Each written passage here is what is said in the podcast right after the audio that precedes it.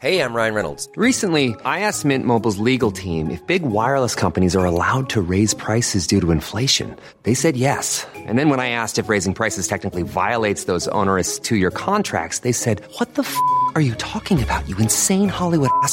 So to recap, we're cutting the price of Mint Unlimited from $30 a month to just $15 a month. Give it a try at mintmobile.com slash switch. $45 up front for three months plus taxes and fees. Promo rate for new customers for limited time. Unlimited more than 40 gigabytes per month. Slows. Full terms at mintmobile.com. When you're ready to pop the question, the last thing you want to do is second guess the ring. At Bluenile.com, you can design a one-of-a-kind ring with the ease and convenience of shopping online. Choose your diamond and setting. When you find the one, you'll get it delivered right to your door. Go to Bluenile.com and use promo code LISTEN to get $50 off your purchase of $500 or more. That's code LISTEN at Bluenile.com for $50 off your purchase. Bluenile.com code LISTEN. There's never been a faster or easier way to start your weight loss journey than with PlushCare. PlushCare accepts most insurance plans and gives you online access to board-certified physicians who can prescribe FDA-approved weight loss medications like Wigovi and Zepbound for those who qualify. Take charge of your health and speak with a board-certified physician about a weight loss plan that's right for you. Get started today at plushcare.com slash weight loss. That's plushcare.com slash weight loss. plushcare.com slash weight loss. هرچه در زمان ناصر شاه به خاطر هنرم از من به عناوین مختلف تشویق می‌شد برعکس در زمان مزفر شاه بی اندازه مرا آزار می‌دادند و به من دستور می‌دادند تابلوهای ناپسند بکشم.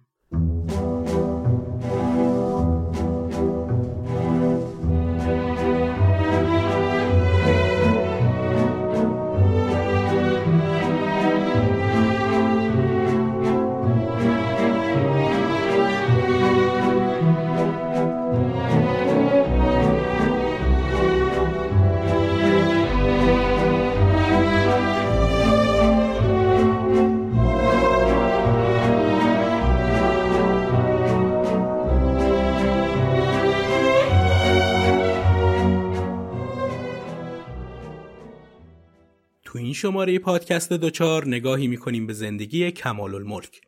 دوچار به سراغ شخصیت هایی میره که دوچار یه وضعیت غیرعادی شدن.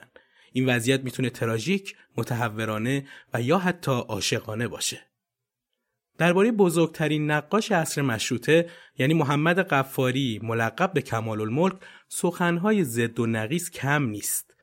شاید برای بعضی از نقاشای ما این پرسش وجود داشته باشه که چرا این نقاش چیره دست از مسافرت فرنگش فقط چند تا کپی از کارهای رامبراند و روبنس و تیسین رو برای ما به سوقات آورد و جنبش امپرسیونیست ها رو که فقط چند محل اون طرف در در جریان بود ندید. یکی از نقاشانی که پنج پادشاه رو از نزدیک دید. اهل سیاست نبود اما همیشه در دربار زندگی کرد و نزدیکترین هنرمند به قلب سیاست موند. شیفته جریان مشروطه شد. جزو نقاشان مشروطه ازش یاد میشه اما هیچ وقت نقاشی که مستقیم به مشروطه اشاره کنه نکشید. بالا بلند بود به طوری که پادشاهان اون رو بیشتر یه نظامی مجسم می‌کردن تا یه نقاش باشی درباری. زبان سرخ داشت و گاهی هم به باد می‌داد سر سبز رو اما زندگی در دربار و دیدن پنج پادشاه بهش یاد داد چطوری تو سایه روشنها زندگی رو ادامه بده از روی زندگیش مرحوم استاد علی حاتمی این سعدی سینمای ایران فیلمی دلربا و خوشترکیب و رنگ ساخت با بازی جمشید مشایخی در نقش کمال الملک.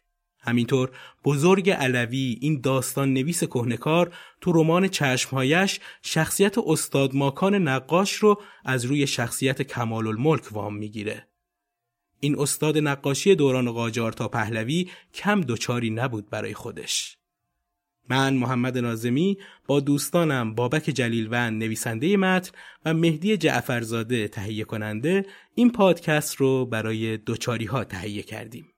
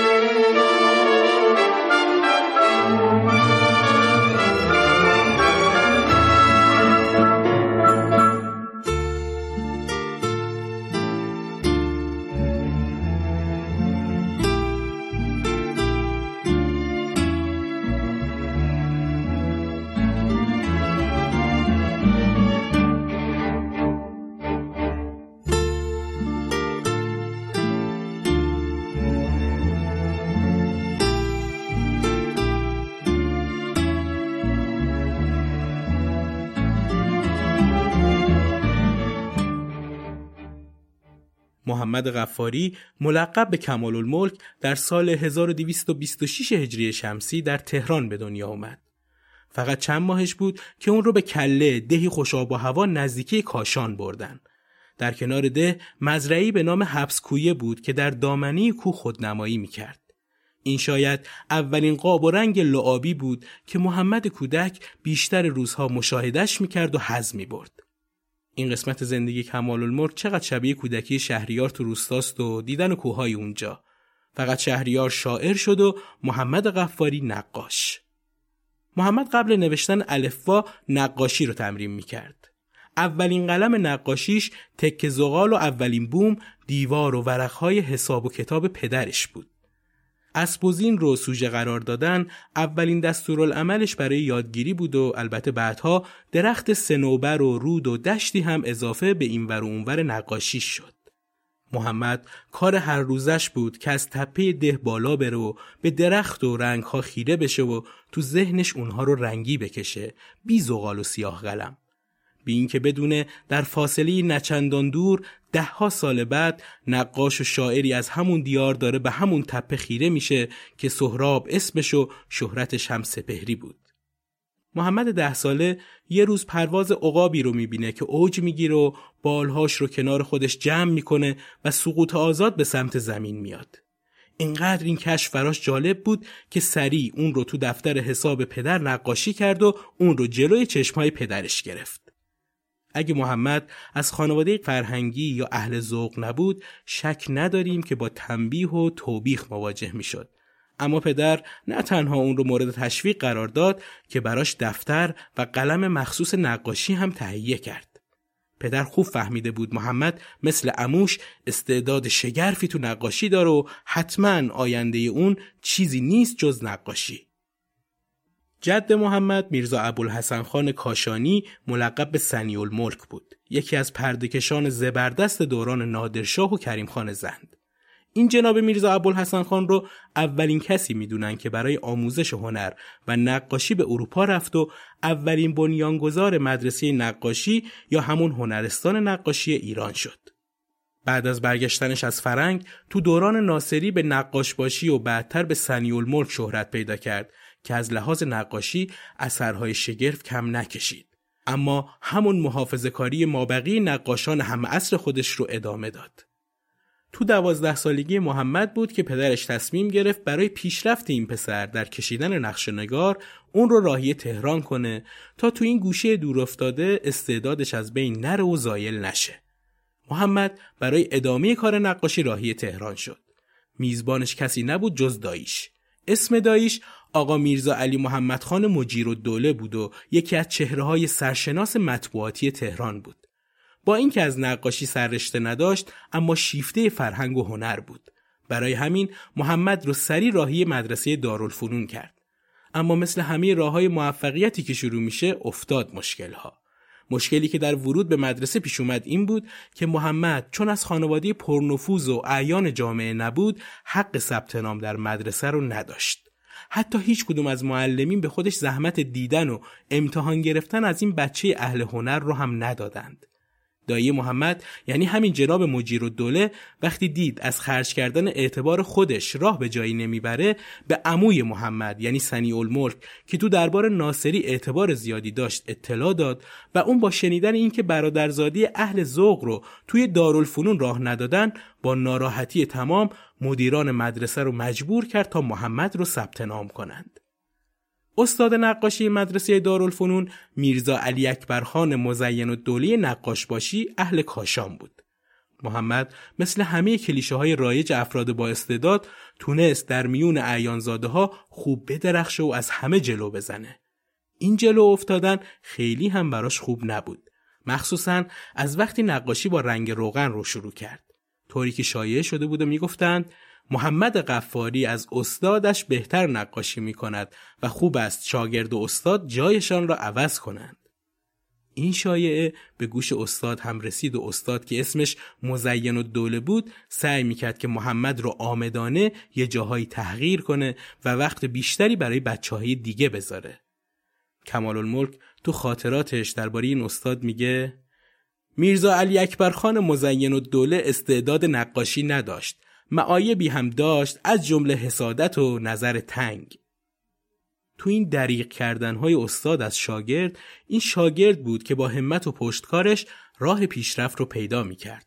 خودش جایی گفته که هیچ معلمی به عنوان استاد نداشته و در ادامه میگه کسانی که به من حق تعلیم دارند خود فامیل من یعنی پدر و عمویم در دارالفنون علی اکبر خان مزین و دوله که به خارج رفته بود و معلم من به حساب می آمد اما حسود بود و جز این شخص که آن هم فقط اسمی معلم من بود کسی به من حق تعلیم ندارد خودم به زحمت هرچه می‌دانم آموختم بالاخره استعداد و توانایی محمد در نقاشی بر حسادت حسودان و بیمهری معلم پیروز شد. توی مدت دو سال اونقدر نظرها رو به خودش جلب کرد که به عنوان بهترین نقاش دارالفنون شناخته شد و رئیس مدرسه سالی 20 تومان مقرری براش تعیین کرد و یه نشان علمی نقره هم بهش داد.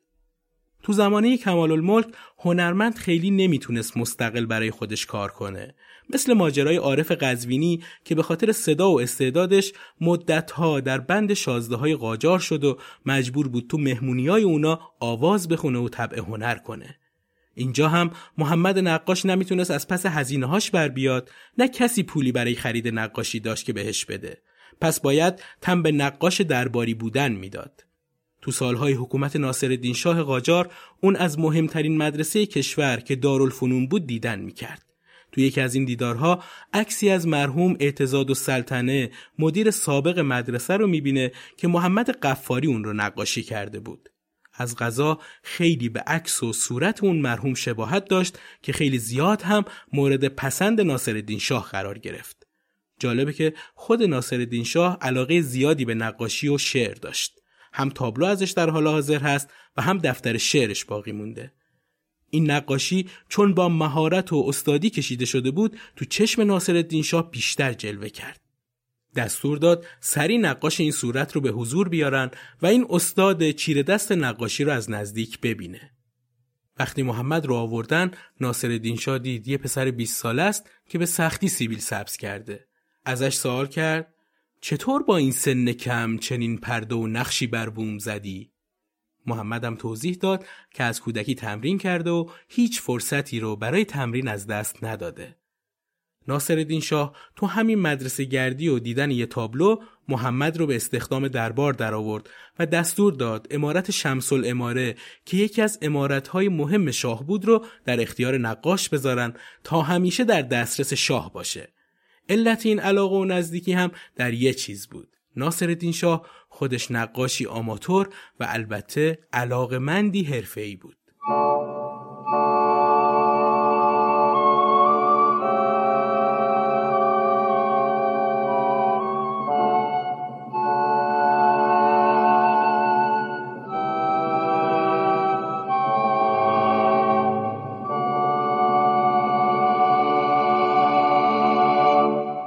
پرانتز کوچیک باز کنم. خیلی این داستان کمال الملک و شاهان و استادان بدکردار شبیه رمان نام من سرخ اورهان پاموکه. کتابی که درباره حسادت نقاشا و میل به کشتن نقاش هاست که اگه وقت و حوصله داشتید و از همه مهمتر کتابخون هستید سراغی از این کتاب خوب از کتاب فروشی های محل زندگیتون بگیرید. اما رفتن محمد از دارالفنون براش خوب تموم شد. چون تو دوره ای بود که حسد و نفرت زیادی دیده می‌شد. چه بسا کمر به قتل و بنگی کردن این نقاش میبستن که تو اون زمان کم مرسوم نبود این کارها. از طرفی هم می‌تونست با مقرری شاهی به زندگیش سر و سامونی بده. اما بزرگترین چالش باقی مونده براش نداشتن اختیار برای کشیدن نقاشی بود. حالا باید به طبع شاه این کار رو انجام می‌داد نه خودش. اوایل حضورش تو دربار اون به ناصر شاه مشق نقاشی می‌داد و یواش یواش اولین لقبی که مرسوم هم بود رو گرفت. عنوان میرزا محمد خان رو دریافت کرد و دیگه تو دربار با این لقب صداش می‌کردن. تو اون دوره گرفتن لقب از دربار یه رویه کاملا جا افتاده بود. حتی گاهی وزرا با گرفتن رشوه از شخصیت های نچندان مهم و دونپایه پا پیش میذاشتن برای گرفتن لقب خان و فلان و دوله و فلان و سلطنه. بزرگترین چالش میرزا محمد خان غیر یاد دادن نقاشی و نقاشی کشیدن به ناصرالدین شاه زنده موندن در میون غضبها و حسدهای درباریان بود. چون اون داشت به پادشاهی نقاشی یاد می‌داد که از سر نافهمی و دسیسه دستور قتل امیر کبیر رو تو فین کاشان داده بود. حالا یه نقاش که فقط اهل رنگ و بومه چه ارزشی می‌تونست داشته باشه؟ شکی نیست اگه کشته هم بشه هیچ کس تو تاریخ یادی ازش نمی‌کنه. کار میرزا محمد خان دیگه شده بود اوامر درباری رو کشیدن. یه روز حوز اندرونی رو می‌کشید. یه روز گربه شاهانه رو. یه روز هم صورت نخست وزیر رو. تو همین نقاشی کشیدن های اجباری بالاخره لحظه موندگار برای کمال الملک اتفاق افتاد. کشیدن تالار آینه که جلوتر بیشتر ازش صحبت می‌کنم. یکی از شیرین ترین لحظه های عمر میرزا محمد خان وقتی بود که ناصر شاه به ییلاق می‌رفت. به توچال، آبشار دوقلو، دامنه های سبلان و جاهای دیگه. این تنها زمانی بود که میرزا محمد خان می‌تونست برای خودش و دل خودش باشه و رنگ و بوم رو هر کجا که خواست بسات کنه و شروع کنه به کشیدن چیزی که دوست داره. یه بار مشغول کشیدن چهره مشرحمان باغبان پیری که همیشه تو حیات امارت مشغول کار بود شد. چهره خسته و تکیده این پیرمرد برای نقاش ما چالشی بود که دوست داشت انجام بده. میگن ناصر شاه سر می‌رسه و از این نقاشی که خودش موضوعش رو نداده بود هیچ خوشش نمیاد و میگه ببینم تو نقاش نوکر ما هستی یا نقاش ما صورت حاج خازن الملک را تمام کردی؟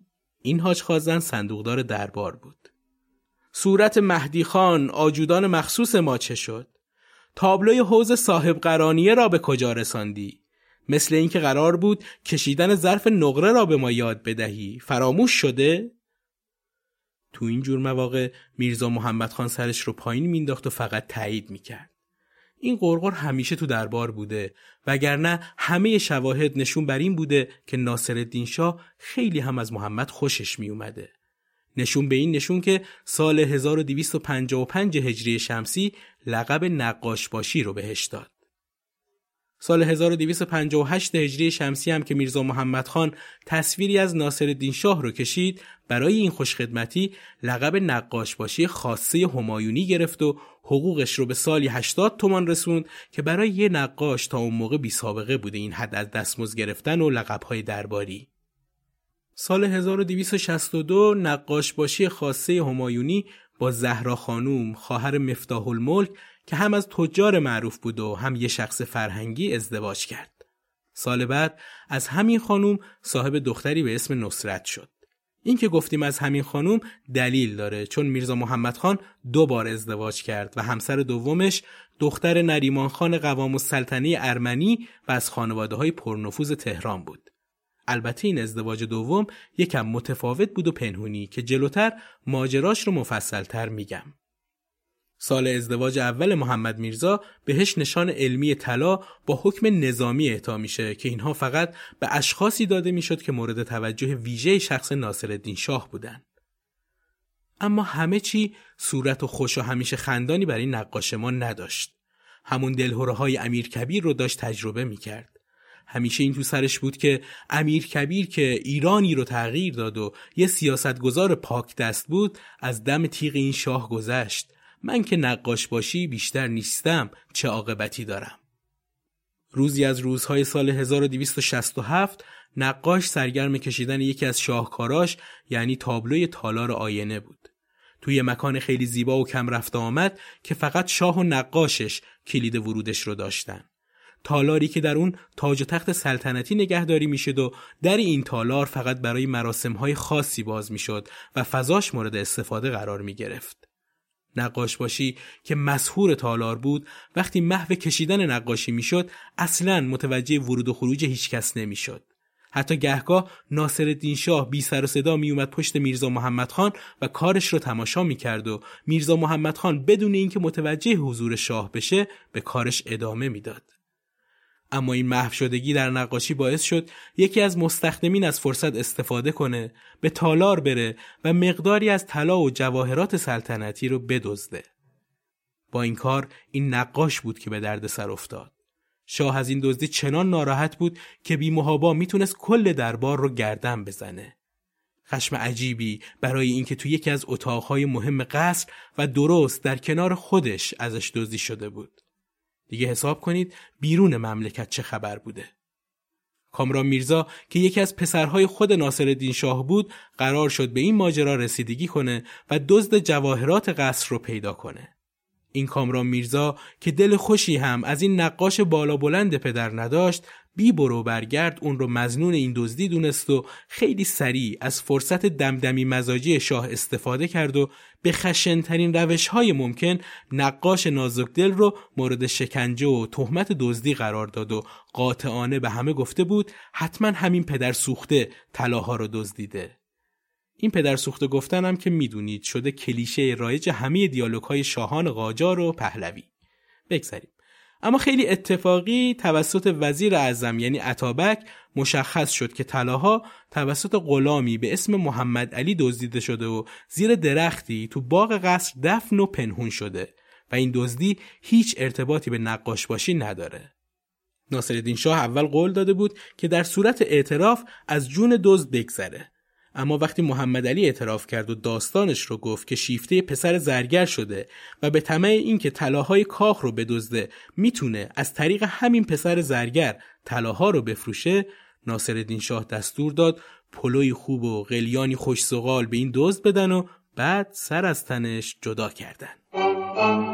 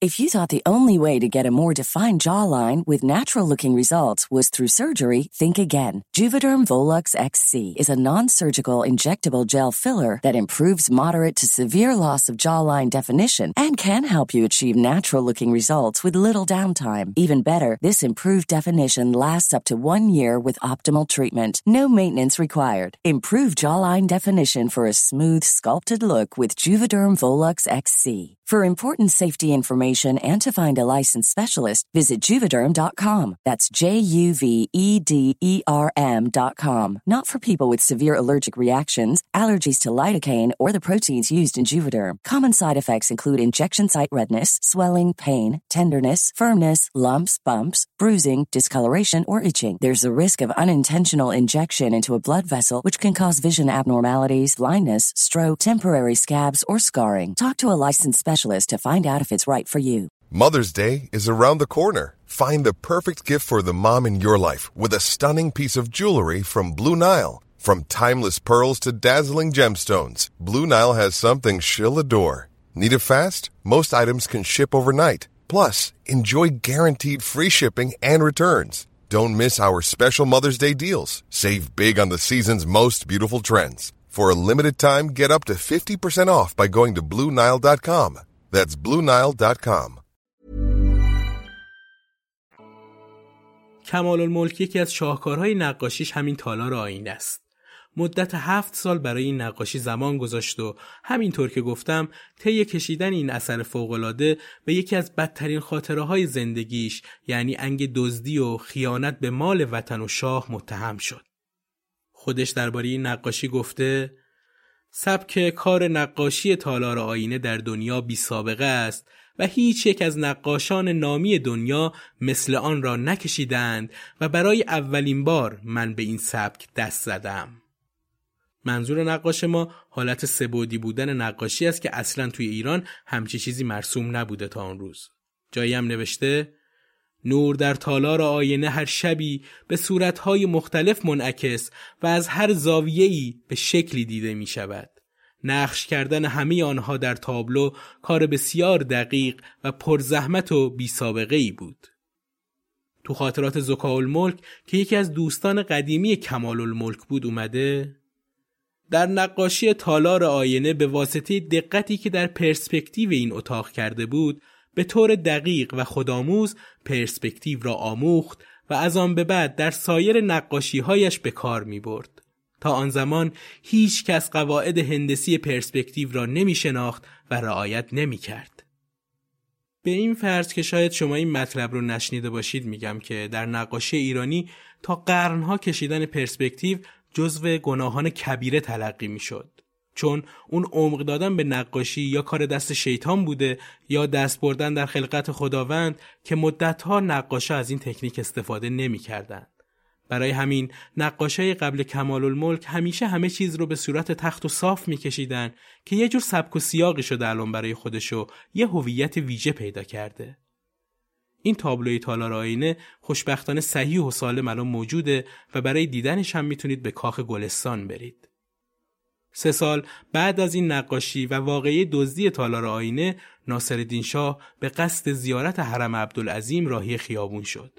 روزی که بر اثر خوبی و سرخوشی زیادی حال خیلی سعی نکرد از محافظ و سرکرده استفاده کنه. کاری که هر سال برای زیارت انجام می‌داد. اما اون سال تصمیم گرفت تشریفات رو کم کنه و به اصل و نیت زیارت فقط بپردازه که همین امر باعث شد توسط میرزا رضای کرمانی به قتل برسه و بشه شاه شهید. در اینجا خالی از لطف نیست که قصه مرگ ناصرالدین شاه رو همینجوری ازش نگذریم. دوست علی خان معیر الممالک که داماد شاه و شاهد این ماجرا بود تو خاطراتش نوشته روز واقع مرگ شاه خیلی خوشحال و سردماغ بود. به خاطر پیشگویی که سالها پیش منجم درباریش یعنی محمد ولی میرزا که چند بار سوء قصدهای شاهی را پیشگویی کرده بود و همه درست از آب در آمده بود. او گفته بود پنجشنبه شانزدهم زیقعده 1313 خطری بزرگ را تهدید می کند. هرگاه روز مزبور را به شب رساندی بدان چند سال دیگر هم با کمال اقتدار سلطنت خواهی کرد. شاه هم با خوشحالی به نوکرها گفته بود اینک آن روز که دیروز بود به خوشی سپری شد. به پاس این موهبت امروز به حضرت عبدالعظیم مشرف می شوم و نماز شکرانه را در حرم متحر به جای خواهم آورد. سه روز دیگر هم مراسم جشن قرن آغاز خواهد شد. شاه به خاطر خوشحالی پیشگویی مرگش که رد شده بود هیچ جا رو غرق نمی‌کنه و در صحن بنا به عادت وارد حرم میشه و بالای زریح میسته مثل همیشه دستمالی بیرون میاره و به نماز خوندن مشغول میشه. تو همین لحظه میرزا رضای کرمانی به بهانه دادن عریضه از دل مردم خودش رو به شاه رسوند و با تپانچه‌ای که پنهان زیر عباش بود به ناصرالدین شاه شلیک کرد. میگن در همون حالت خونریزی و نیمه جون بودن ناصرالدین شاه خودش رو به سمت قبر جیران یکی از همسرهای محبوبش که در اونجا دفن بوده میکشونه که از هوش میره و بعد هم میمیره.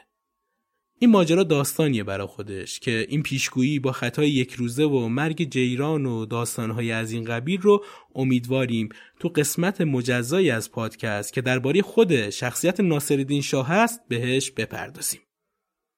بعد از مرگ ناصرالدین شاه که رکورد طولانی ترین کسی که بر تخت شاهی نشسته رو داره مزفرالدین شاه به سلطنت رسید مزفر مثل پدر خیلی تندخون نبود. مردی بود مریض احوال و آروم که نگاهی درویشی به زندگی داشت. خیلی هم میلی به صدارت و حکمرانی نداشت. همینطور خیلی هم از هنر و شعر و ادبیات سررشته نداشت. درکش از هنر همین سرگرمی های دم دستی بود و ولا غیر. هنر جدی براش معنا و مفهومی نداشت. تو دوره ناصری با اینکه کمال الملک آزادی عمل کمی داشت اما هیچ وقت بهش سفارش کشیدن کارهای مبتزل و پوچ داده نشد. اما مظفر شاه روزی بدون اینکه به حرفش اصلا فکر کنه به کمال الملک گفت یک سفارش مهم برایت دارم کمال الملک. کمال الملک به امید شنیدن حرف حساب و سفارش اثری در خور گوش به سمت پادشاه نشسته بر تخت برد. مزفر شاه اول صد سکه طلا در دست استاد گذاشت و بعد گفت این مرتیکه ناصر خاقان را بکش اما کلش خودش باشد اندامش اندام میمون که دارد فلان و فلانش را می‌خورد. و بعد از خنده ریسه رفت. در حالی که منتظر بود کمال الملک هم بخنده و ریسه بره اما نقاش نه تنها نخندید بلکه سری تکون داد به نشانی مرخصی و اتاق رو ترک کرد. و زیر لب با ناراحتی و عصبانیت می گفت اینها صور قبیه است و هیچ وقت هم این سفارش رو نقاشی نکرد. یه روز دیگه شاه کمال الملک رو دید که مشغول کشیدن چهره یکی از رجال دربار بود. مزفر شاه شروع کرد به خندیدنی که مایه تعجب کمال الملک شد. علت رو پرسید. شاه گفت عجب دماغش گشاد شده. دستش نزن. بگذار همینجور باشد که هر وقت دیدیم بخندیم. اما کمال الملک باز حرف پادشاه رو گوش نکرد و نقاشی رو اصلاح کرد. همینجور که خواسته شاه داشت پشت گوش انداخته می‌شد این بیاعتنایی ممکن بود کار دست نقاش بده و خودش هم یواش یواش حس کرد که ممکنه خطری در کمین باشه. اما زندگی در دربار شاهی خوب آبدیده کرده بودش. خوب فهمیده بود که کجا باید کوتاه بیاد. وقتی که مزفر شاه ازش خواست تابلوی از زمان کودکی تا پادشاهیش بکشه کمال الملک بیدرنگ قبول کرد و مشغول کار شد و تابلویی کشید که مزفر شاه رو سر شوق آورد اونقدر که از نقاش پرسید در مقابل این تابلو چه می‌خواهی؟ کمال الملک که تو دوره ناصری تلاش داشت از ایران برای مدتی بره تا در فرنگ هم آموزش نقاشی ببینه و هم تجربه های جدیدی از سر بگذرونه اما مرگ شاه شهید مانع سفرش شد دوباره و این بار خواستش رو با مزفردین شاه مطرح کرد. اگر اعلی حضرت اجازه بدهند قصد سفر فرنگ دارم تا فنون بیشتری از نقاشی بیاموزم. شاه موافقت کرد. در سال 1273 هجری شمسی اول به ایتالیا رفت. کمتر از یک سال رو در فلورانس سپری کرد. تو این مدت نقاشی هایی مثل رافائل و رامبراند رو از نزدیک دید. کپی هایی از روی این نقاشی ها کشید تا بیشتر بتونه ماهیت نقاشی غربی رو درک کنه. بعد از ایتالیا راهی فرانسه شد. اونجا با فانتن لاتور نقاش معروف اون زمان فرانسه آشنا شد. همین آشنایی باعث شد راهی مجالس هنری روز دنیا بشه. تو همین سفر فرانسه به یه مهمونی رفت و اونجا با دختر نریمان خان قوام السلطنه ارمنی آشنا شد. دختر متمول و زیبارویی که اون هم شیفته این نقاش دربار قاجار شد. چون کمال الملک تو ایران هم زن داشت و هم فرزند پدر دختر رضایت به ازدواج این دوتا عاشق نداد. کمال الملک به ایران برگشت. برای دور نشدن از معشوق و همینطور به هم نخوردن زندگیش در تهران برای این دختر دلباخته ارمنی خونه باقی تو شمیرانات اجاره کرد. مدتی اونجا با هم بودن اما چون نه کمال الملک می‌تونست همیشه پیش دختر بمونه و نه دختر می‌تونست در طول هفته مدام تنهایی سر کنه بعد یه مدت انگشتری که کمال الملک براش گرفته بود رو پس فرستاد و دوباره راهی فرانسه شد.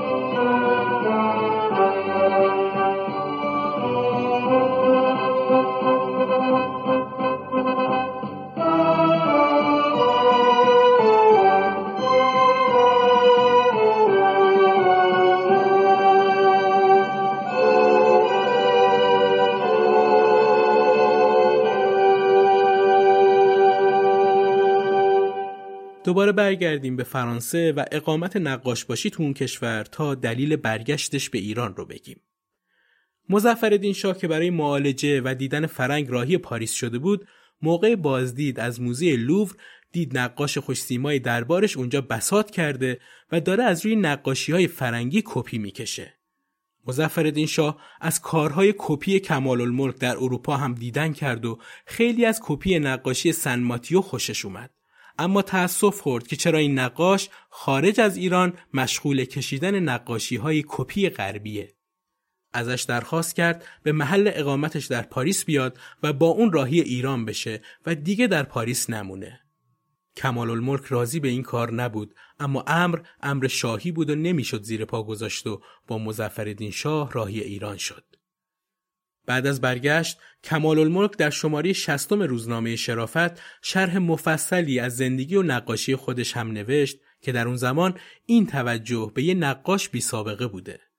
استاد یه نشان درجه اول و یه رشته همایل سبز مخصوص هم از دست مزفردین شاه گرفت. همه اینها باعث نرم شدن دلش در برابر اینکه نذاشتن تو پاریس بمونه نشد که نشد. اون تو خاطراتش نوشته هرچه در زمان ناصر الدین شاه به خاطر هنرم از من به عناوین مختلف تشویق می‌شد برعکس در زمان مزفر دین شاه بی اندازه مرا آزار می‌دادند و به من دستور می‌دادند تابلوهای ناپسند بکشم. مثلا یکی از آن تابلوها صحرای کربلا به سفارش امیر بهادر بود. امیر بهادر می‌خواست تصویری از او در این تابلو نقش شود به صورتی که از شمر تقاضای شفاعت می کند که سر امام حسین را نبرد. حالا ملاحظه کنید که من باید چه کنم؟ تکلیفم چیست؟ جواب خدا و روز قیامت را چه کنم؟ به هر تقدیر و به خاطر آنکه امیر بهادر رجال دربار و از نزدیکان شاه بود مجبور شدم تابلو را تمام کنم. اگرچه باطنا رنجیده بودم و احساس خطا و گناه می کردم. به هر حال در موقع مناسبی تابلو را برای امیر بهادر فرستادم و خودم پیش او رفتم تا اگر توضیحی لازم باشد بدهم. امیر بهادر پس از دیدن تابلو خیلی خوشش آمد و کار مرا تحسین کرد و به نوکرش گفت ده تومن بده به نقاش. این در حالی بود که کمال برای هر تابلویی که می‌کشید بیشتر از صد تومن دستمزد می‌گرفت. از این تحقیر اونقدر ناراحت شد که تو دفترش نوشت من هم این بیادبی و حد که حرمت مذهبی او را طوری جواب دادم که آبرو و حیثیت برایش نگذاشتم. ده تومان را نگرفتم و گفتم تابلو ناتمام است. اجازه بدهید ببرم تمام کرده بیاورم. امیر بهادر خوشحال شد و گفت ببرید وقتی تمام شد بیاورید. من هم تابلو را به منزل بردم و سر امیر بهادر را با سر شمر و سر شمر را با سر امیر بهادر عوض کرده نقاشی کردم و تمام اعیان و اشراف و کسانی را که با امیر بهادر مناسباتی داشته دعوت کردم و تابلو را نشانشان دادم. این مجلس بسیار تماشایی بود. می‌دانستم خبر آن فردا به امیر بهادر خواهد رسید. همینطور هم شد. چند روز بعد امیر بهادر مبلغی فرستاد تا تابلو را ببرد. من هم تابلو را جلوی روی فرستادهش پاره پاره کردم و آتش زدم و با خود عهد کردم به خاطر هیچ کس هنر و دینم را به خطر نیندازم و آلوده نکنم. امیر بهادر با شنیدن خبر سوختن تابلو پیش شاه از من شکایت کرد. شاه هم مرا خواست و جلوی چند تن از درباریان مورد بازخواست و اتاب قرار داد. من هم داستان را با شاه گفتم و اضافه کردم امیر بهادر یک کار غیر شرعی از من خواست و به من توهین کرد. من هم با سوزاندن تابلو اهانتش را جواب دادم. شاه که از انتقامگیری کمال الملک هیچ خوشش نیومده بود دستور داد قسمتی از مواجبش قطع بشه. در سال 1278 مظفرالدین شاه برای بار دوم راهی اروپا شد و کمال الملک هم برای کشیدن نقاشی در مناظر بیابانی و موارد دیگه راهی عراق شد که دو سالی اونجا موند. تابلوهایی مثل فالگیر یهودی، زرگر بغدادی، میدان کربلا و عرب در خواب ماه اصل مربوط به همین دورانه. بعد از برگشت مظفرالدین شاه ماجرای مشروطه و بالا گرفتن ماجرای تبریز و ستارخان و مشروطه چیها کمال الملک هم به دستور شاه به تهران برگشت. اما تصمیم گرفت دیگه تن به نقاشی درباری نده. برای همین خودش رو می‌زنه به سکته مسلحتی و همه سفارش هایی که بهش داده شده تا کشیده بشه رو رد می‌کنه و بهانه بیماری و فلج دست میاره. حتی با آوردن طبیب های فرانسوی و ایرانی وا نمیده و تو حالت بیماری باقی میمونه. شاه هم که دید نقاش هیچ سلامت جسمانی نداره قانع شد که کاری بهش نداشته باشه. از جایی هم که کار کمال الملک فقط نقاشی بود دچار مشکل مالی شد و در نتیجه شروع به فروختن تابلو و وسایل خونه می‌کنه. حتی تا فروش خونه و اجاره نشینی هم می‌رسه. بعد از امضای فرمان مشروطه مظفر شاه از دنیا میره. با این مرگ و شروع مشروطه کمال الملک دیگه پنهان نمی‌کنه که بیماره. وانمود می‌کنه به صورت معجزه آسایی خوب شده و دوباره شروع به کشیدن می‌کنه. بعد از مظفر شاه محمد علی شاه روی کار اومد که مستبد و ضد مشروطه بود. همین باعث کشمکش های زیادی بین مردم و دربار شد و کمال الملک هم که مدام پیشش آدم میفرستادن برای حضور تو دربار سرپیچی می‌کرد و بهانه می آورد.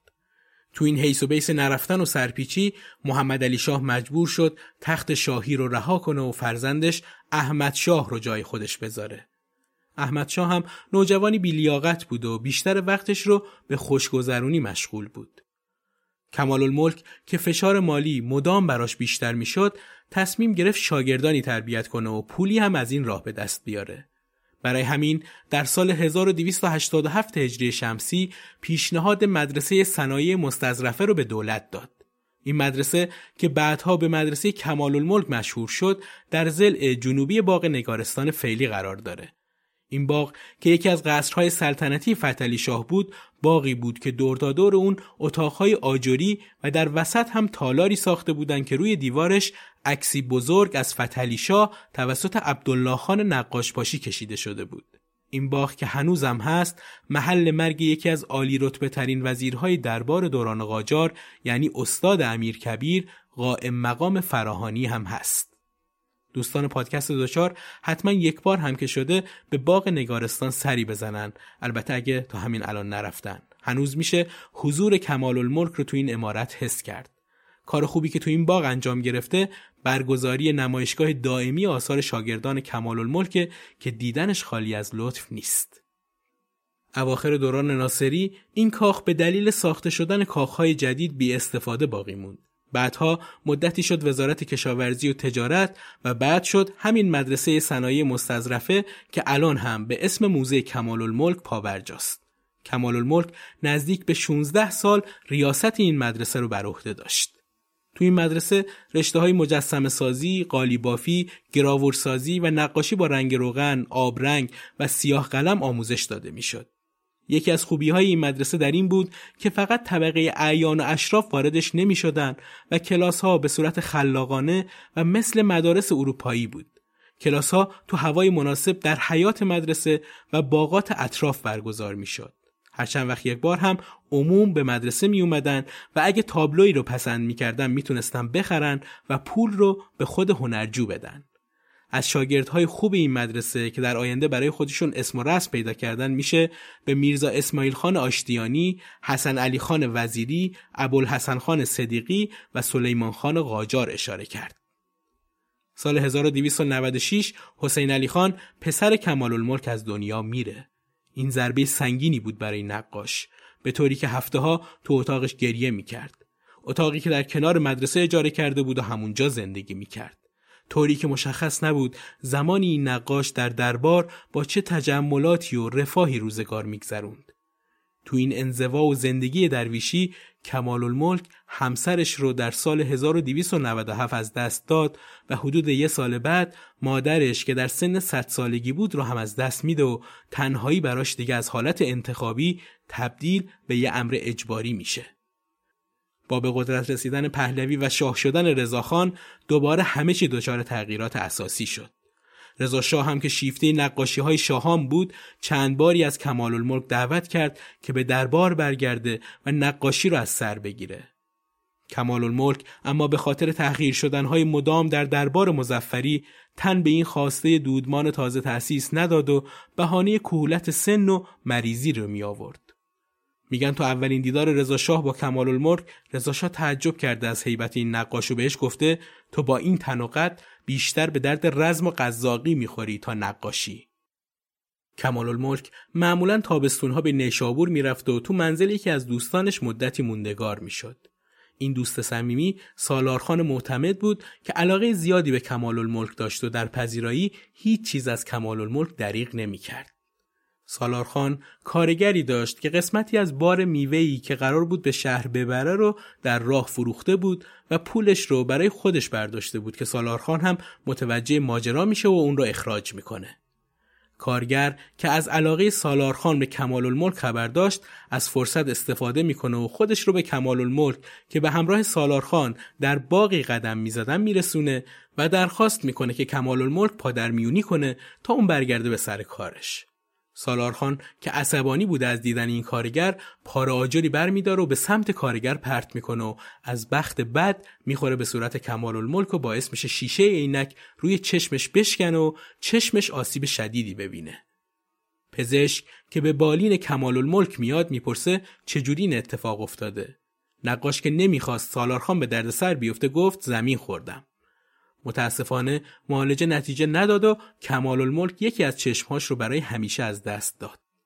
تو همین ایام با قدرت گرفتن رضاشاه در اوایل سلیمان میرزا وزیر معارف و بعدتر هم تدیم وزیر شد.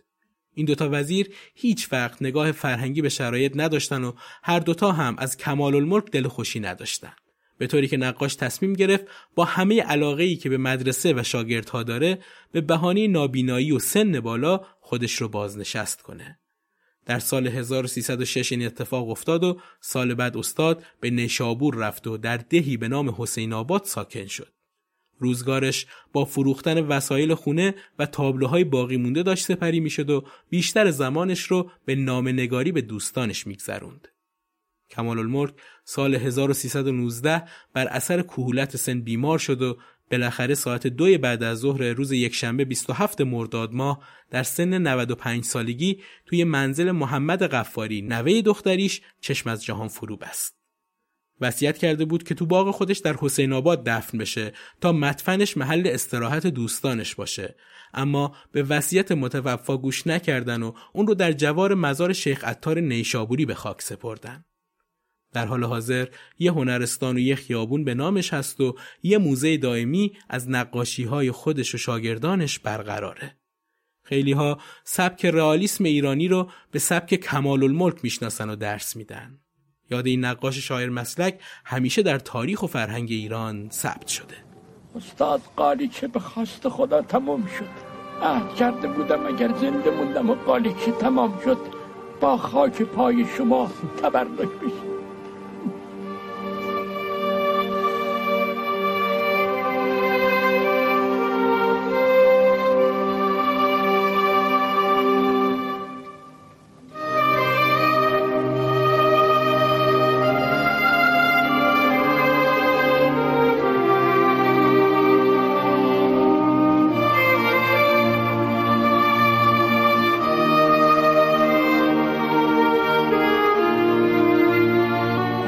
رنج بفرمایید گرچه این زیر پای شن استادان هنر نیست. استاد توی. هنر این فرشه.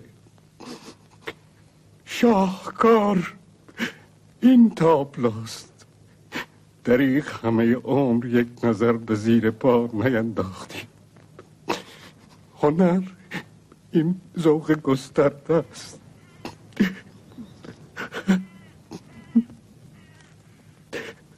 شاهکار کار توست یار محمد مثل همیشه و این بار در پایان یازدهمین قسمت پادکست دوچار منابعی که متن این قسمت بر اساس اونها نوشته شده رو معرفی می‌کنم تا اگه علاقه داشتید برای مطالعه بیشتر بهشون رجوع کنید. کتاب کمال هنر از انتشارات سروش، کتاب نامه های کمال الملک از انتشارات بهنگار و کتاب مجموعه آثار علی حاتمی از نشر مرکز. لینک شبکه های اجتماعی پادکست دوچار رو در توضیحات این قسمت قرار دادیم که می‌تونید از اون طریق هم با هم در ارتباط باشیم. شاد باشید و بدرود.